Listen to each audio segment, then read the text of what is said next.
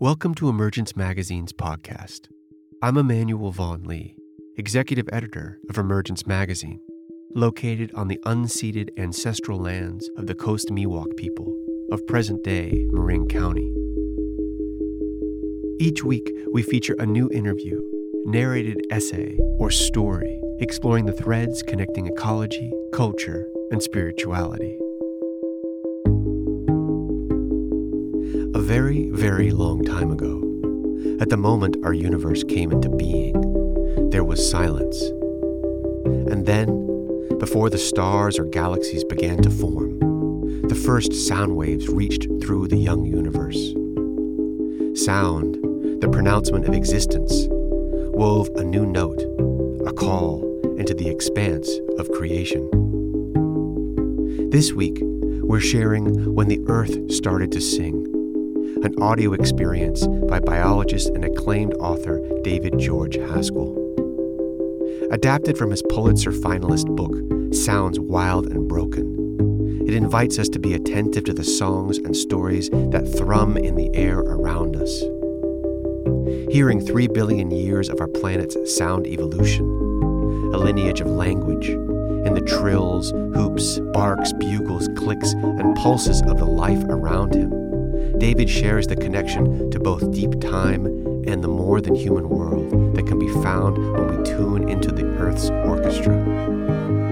Made entirely of the tiny trembling waves in air, the fugitive, ephemeral energy we call sound.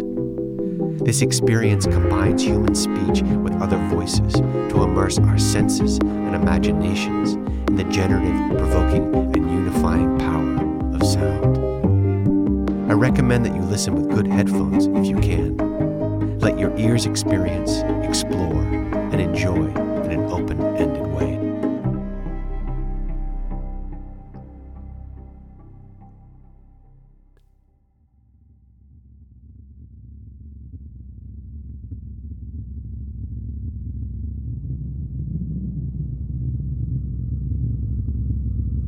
Sound is more ancient than planet Earth more ancient even than atoms.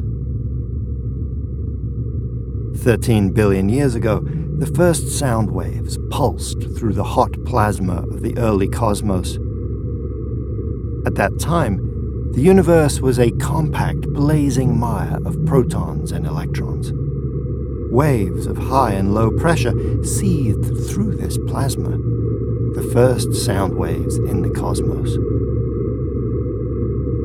These waves seeded the first stars. The peaks of the waves became clusters of atoms that slowly drew more matter into themselves, eventually forming stars and galaxies. Sound also left ripples in the invisible radiation that, to this day, pervades the universe. Look to the skies at night. In the patterns of the stars, we see the wave marks of primordial sound now etched into the spacing of galaxies. The same remnant waves pass through us every moment in the background radiation of the universe. Sound, from its origins, was a creative force with lasting effect. This generative power continues to the present day. Sound connects catalyzes, unifies, and provokes.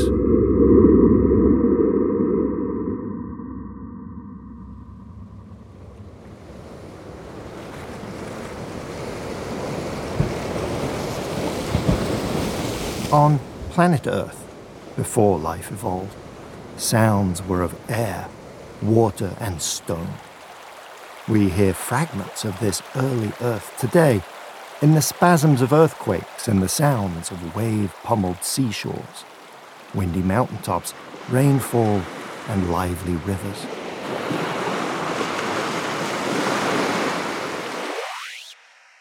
These experiences transport us to an early Earth, before life sung or spoke.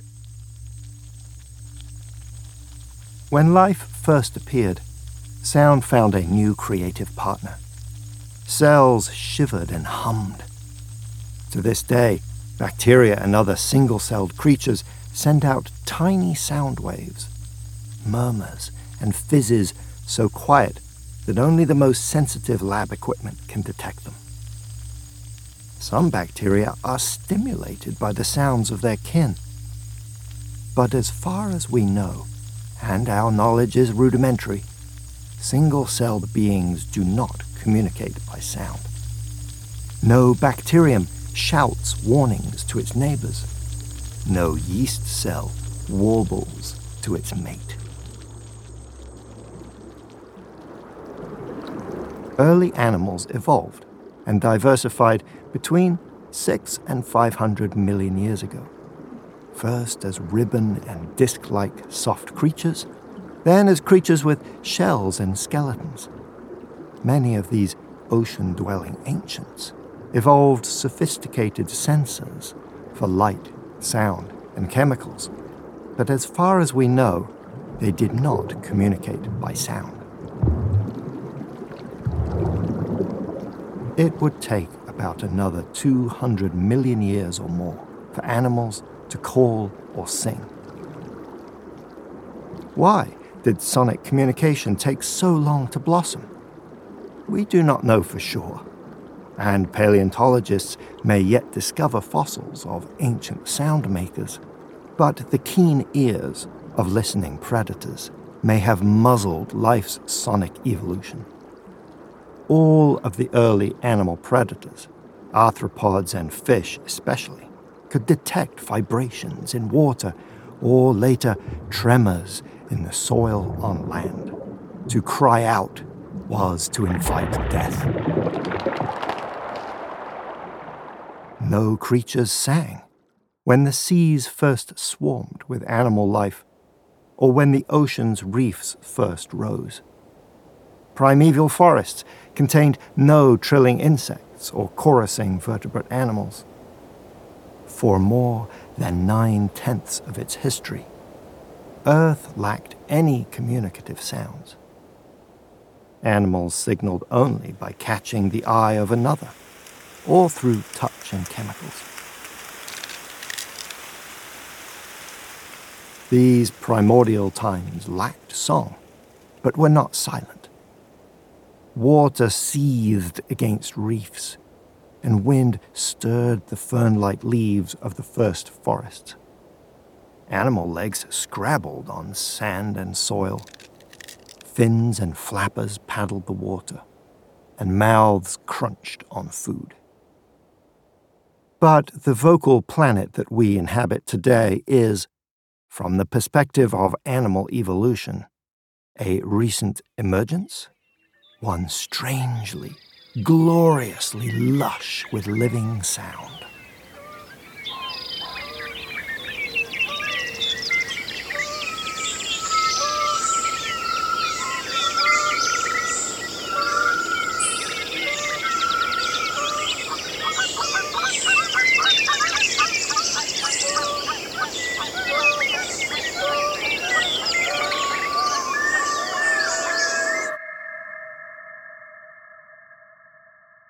The evolution of insect wings opened the door to song on land. Flying insects could rapidly escape from predators, and so making sound was no longer so risky. Wings also turned out to be excellent sound makers. Their papery surfaces were connected to pulsing flight muscles, like loudspeakers hooked up to amps.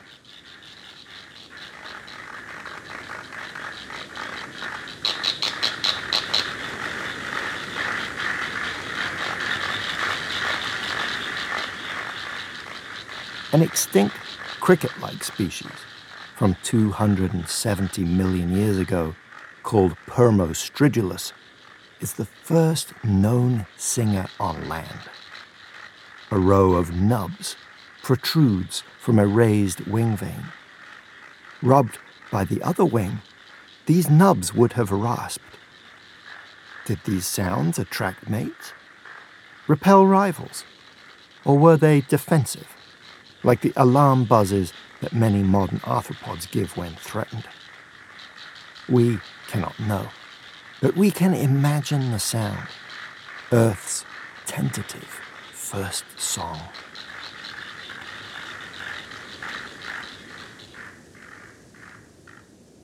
After Permostridulus, over the next 100 million years, new forms of singing insect appeared.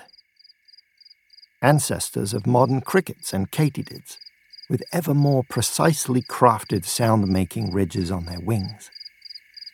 Predecessors of living cicadas and their kin, such as tree hoppers, rattling, trilling, and whining from sound making folds in their exoskeletons.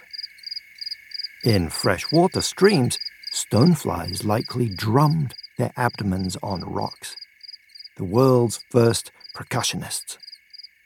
Listen to the insects in a city park in autumn, in a meadow on a hot summer's day, in the lush evening of a tropical forest. You are transported into the rhythms and textures of the land's first singers.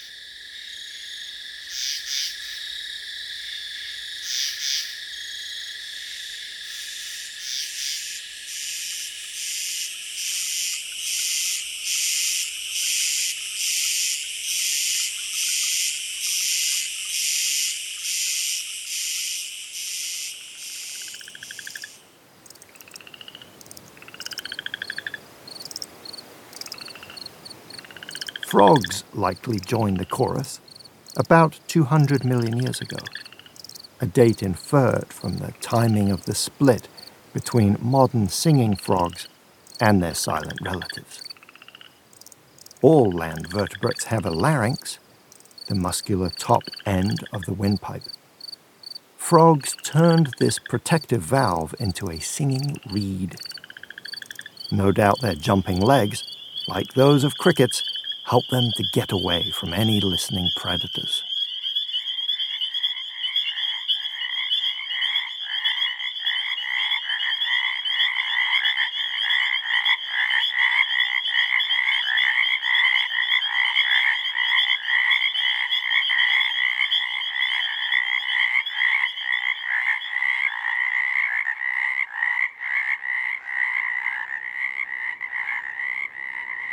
The amphibians' scaly skinned cousins, reptiles.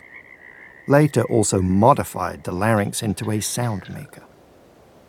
Modern reptilian species hint at what would have been possible. Turtles call with tonal or wheezy pulses during breeding. Crocodile youngsters chirp at their mothers, and mating adults bellow. Geckos chatter with calls richly layered with harmonics and many reptiles hiss when threatened.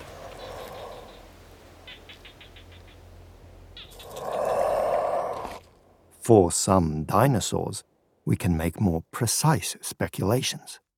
The head of the nine meter long Parasaurolophus bore a long, backward extending crest, air pipes looped within this crest.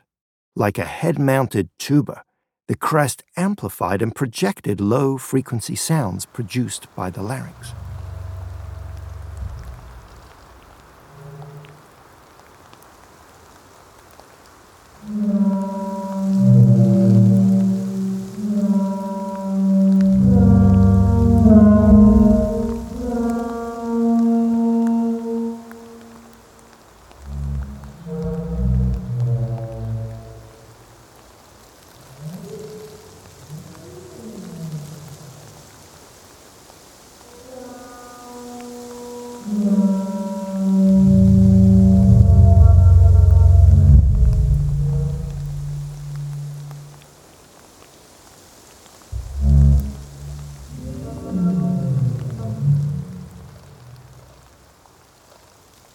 From 200 million years ago, the trilling and chirping of insects were joined by a rich assemblage of amphibian and reptile sounds, from deep booms and rumbles to high yelping.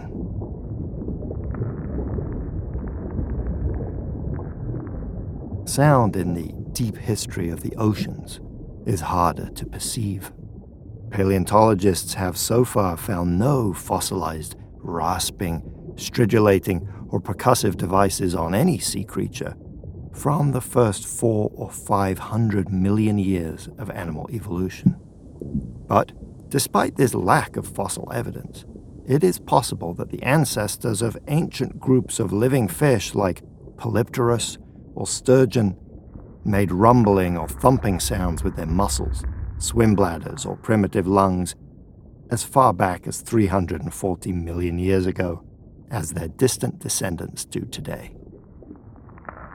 Other communicative sound makers in the early oceans may have been the spiny lobsters.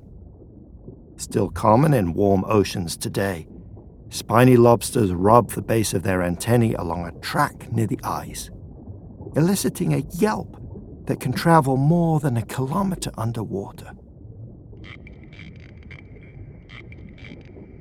The family tree of spiny lobsters split from other crustaceans 220 million years ago, although the timing of the appearance of antennal squealers is unknown. Just as the abyssal depths of today's oceans live in mostly dark mystery to humans, so too do the depths of oceanic sonic time.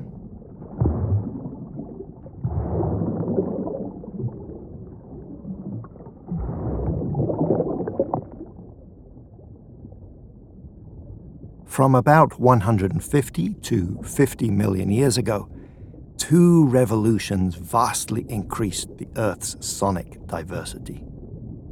Underwater, the breakup of a giant supercontinent and a burst of evolution produced many sound making groups of crustaceans and fish. On land, the evolution of flowering plants triggered a diversification of singing animals.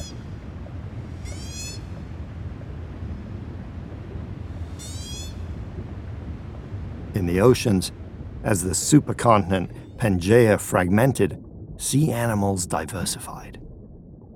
The climate at that time was a hothouse, and seas abounded with plankton and other foods. A sexual revolution, too, further promoted species diversity. Many of the species of crustaceans and fish from this time, for reasons not fully understood, bred by body to body mating, instead of by casting their sperm and eggs into open water. This quirk of sexuality divided species into locally adapted subpopulations, which soon evolved into new species. Dip a hydrophone into most aquatic habitats today, and you'll hear the voices of fish and crustaceans whose taxonomic groups first evolved sound making devices or became common during this time.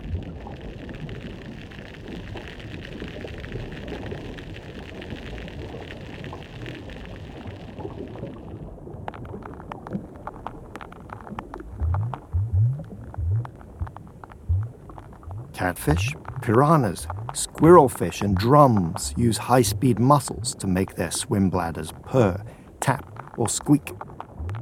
Butterfly fish and cichlids vibrate their ribs and limb girdles. Seahorses click their head and neck bones. Damselfish slam their teeth. Catfish strum their pectoral fins. Crabs and lobsters stridulate, using corrugated ridges on their skeletons to hum and rasp. Structures that first evolved during the breakup of Pangaea. Snapping shrimp raise sparkling clouds of sound by repeatedly slamming shut their tiny claws. These common animals of warm waters split from other crustaceans about 150 million years ago, although their snapping claws may date to more recent times.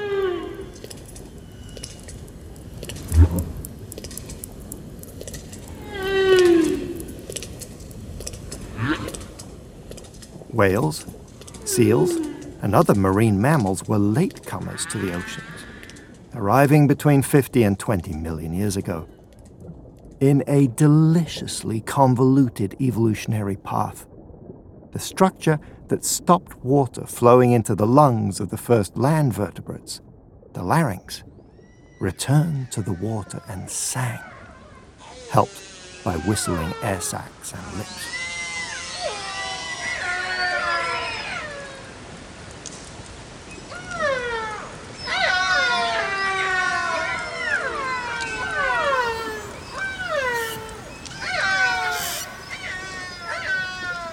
To the creative forces of climate, geography, and sexuality that spurred the sonic diversity of fish and crustaceans, we can add the later opportunistic colonization of the seas by hungry mammals. On land, the diversity of sounds flared during roughly the same time periods as the expansion in the ocean. One trigger was likely the evolution of flowers, literally, a flourishing of sound.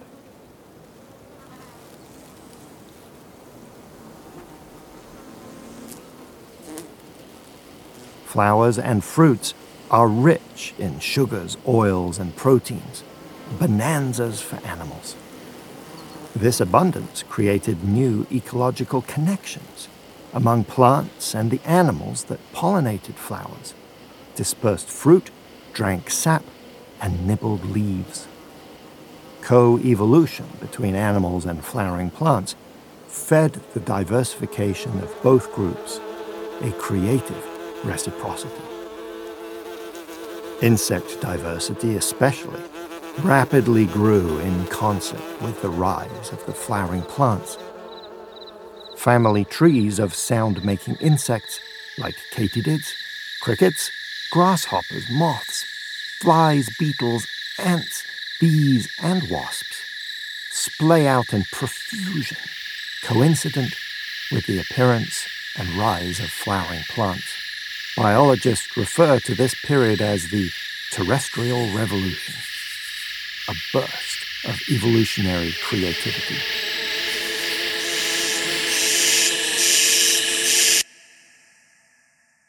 What of birdsong in this flower and insect filled world? Feathered dinosaurs took wing about 150 million years ago. Birds then diversified into a wide range of forest and water dwelling species. But these birds likely did not sing as modern ones do. The syrinx, that unique sound making organ in the chests of living birds, appears in the fossil record only about 68 million years ago. Birds from earlier times may have sounded more like modern reptiles than modern birds.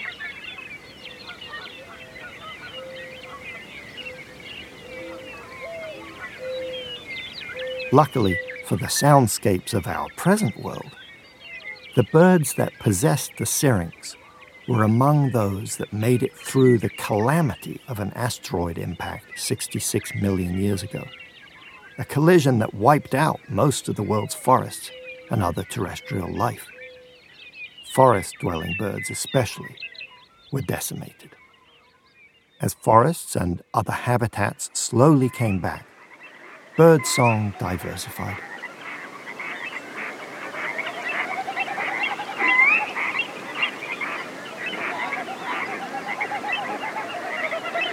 Had the asteroid not hit. Bird communities today might still be dominated by species without the syrinx. Birdsong as we know it might not exist. In modern birdsong, then, we hear the evolutionary legacy of lucky escape from catastrophe, followed by innovation and renewal.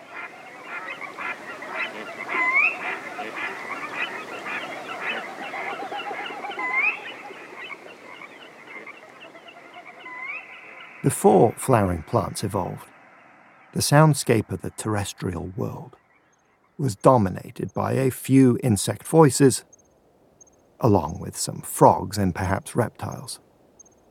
By the Cretaceous, before the asteroid strike, the insect chorus was more like that of our time, joined by frog trills and yelps and the hisses, bellows, and squeals of reptiles. But no chorus of avian melodies met the dawn. This was a greenhouse world of high carbon dioxide, and the land was cloaked with lush forests, even close to the poles. Surely, this was the first time that the air thrummed and pounded worldwide with diverse communicative sounds of life. Earth finally was wrapped in song.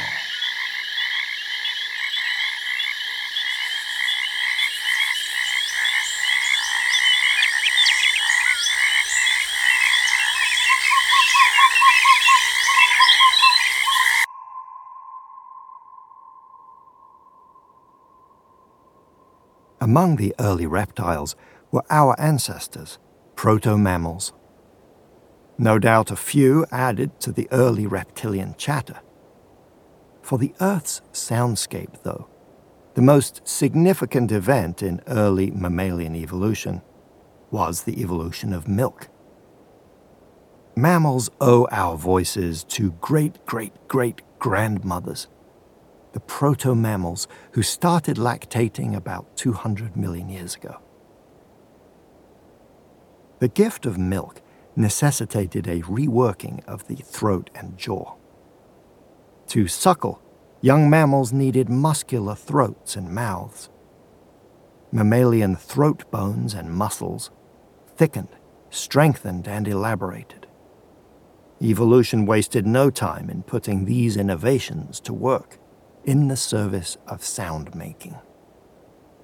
Today, the bugling of elk, barking of coyotes, echolocating clicks of bats, ultrasonic songs of rodents, purrs of cats, and the varied calls of ungulates, primates, and marine mammals are all, at least in part, legacies of this sturdy and complex throat.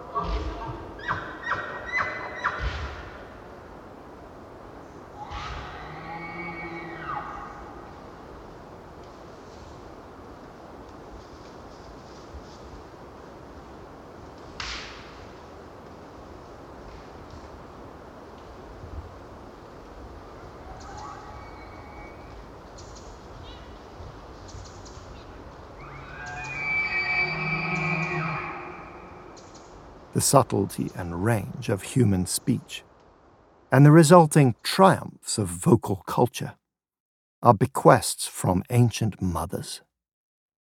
Mammalian femininity gave us human speech and song. Or gave us the potential to use our voices. Other primates have vocal tracts with roughly similar layouts as ours. Human language required genetic and cultural changes unique to our species. At least half a million years ago, genetic changes reworked our ancestors' brains, forging richer connections between memory, speech, and hearing. These new vocal talents allowed us to communicate and understand knowledge and stories.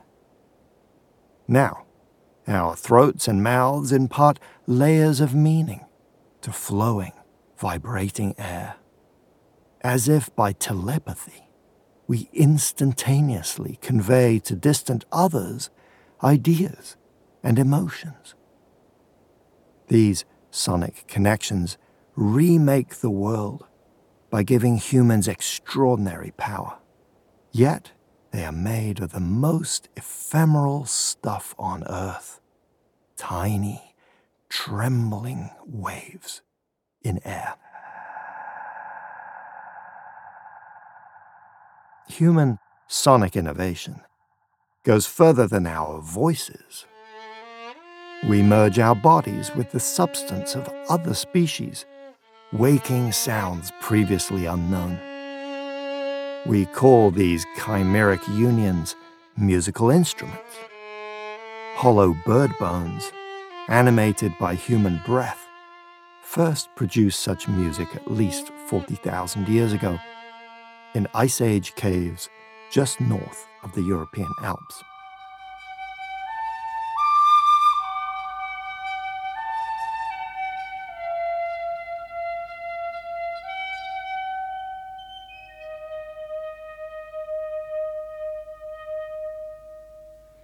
This merger of human sonic art with the materiality of the living earth continues today. Instrumental music is powered always by relationship to other species. Skins on drums, wood in violins, oboes, and guitars, metal ore in strings and brass instruments, hair in bows, ancient algae molded into the plastic of keyboards, and burned coal animating electrical amps.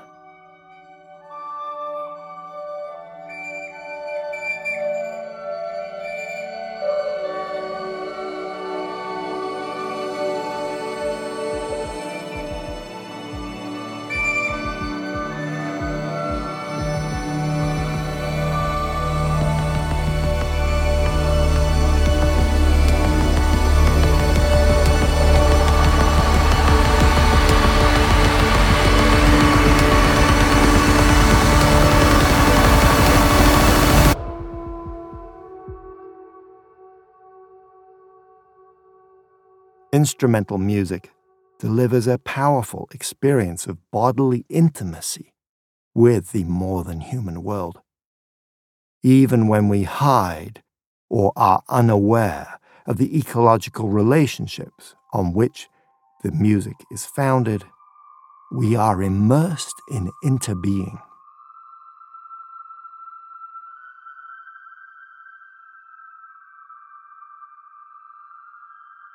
For all our innovations, though, we humans were a quiet species for hundreds of thousands of years.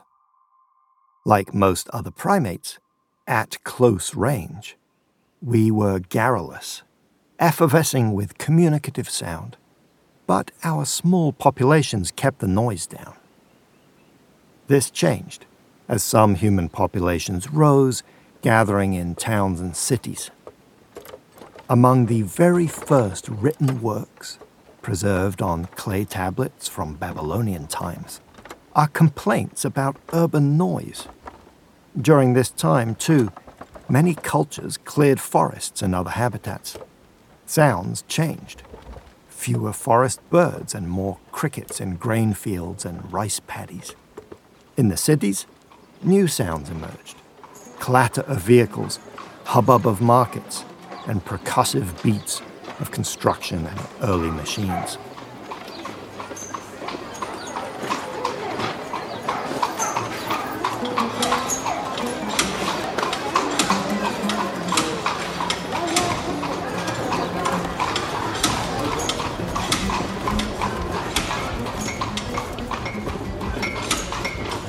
Sonic transformation vastly accelerated when we unearthed coal, gas, and oil. The cacophony that fossil fuels bring to the world is powered by the bodies of creatures that lived in much quieter eras of Earth's history. From these deep, tranquil wells, we draw ancient sunlight and impose new soundscapes.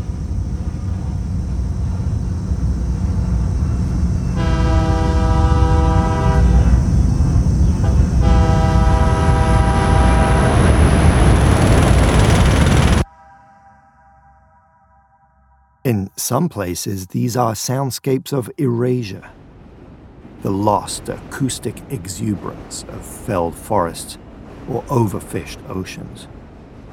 In others, we create bedlam, the relentless seismic gunfire of oil prospectors in the oceans, the ever rising barrage of shipping noise, and on land, the injustices of industrial and urban noise.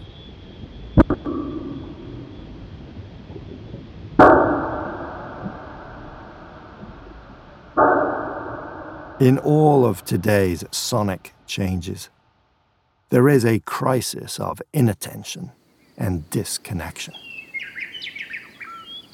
If we truly listened to the songs of frogs, birds, and insects, would we tolerate suburban sprawl and the graveyard of biodiversity that are lawns and exotic ornamental landscaping? Would we feel differently about fueling an economy with oil if we were immersed in the relentless pounding of seismic exploration in the oceans? If we could hear the disappearance of birds, insects, and primates, would we be so keen to feed ourselves and our farm animals on palm oil and soy from plowed prairie and clear cut rainforest? Sensory disconnection severs one necessary root of human ethics, which is sensual, embodied understanding. Not listening is ruinous, whether through choice, apathy, or the dislocations of the global economy. Sounds roll from the first days of the cosmos through the long, fruitful path of biological evolution has always been to connect. Connection creates new possibilities. And so, despite being fugitive and ephemeral, sound is generative.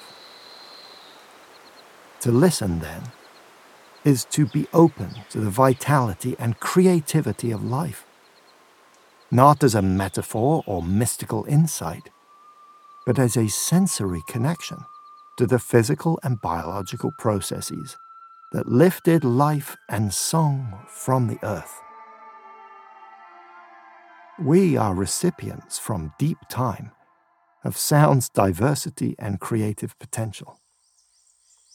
The next chapters of Earth's sonic history depend on how we use this bequest.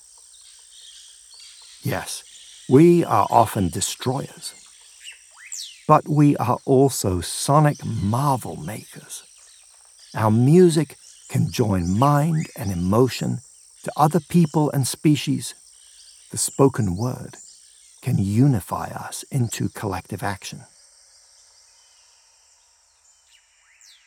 Listening expands the bounds of kinship, joy, and right action.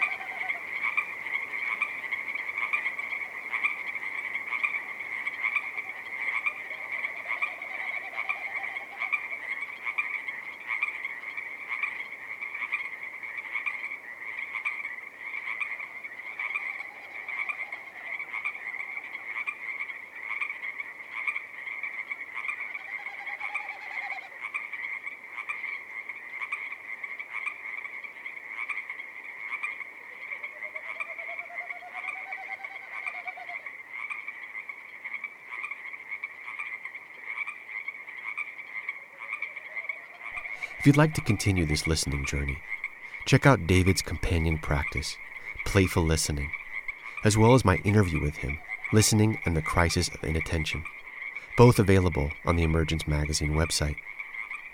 The narration in this sonic journey was written by David George Haskell. Sound design and mixing by Matt Mickelson. Additional sound design, music, and paleo soundscape reconstruction by Jonathan Kawchuk. And produced by Emmanuel Vaughan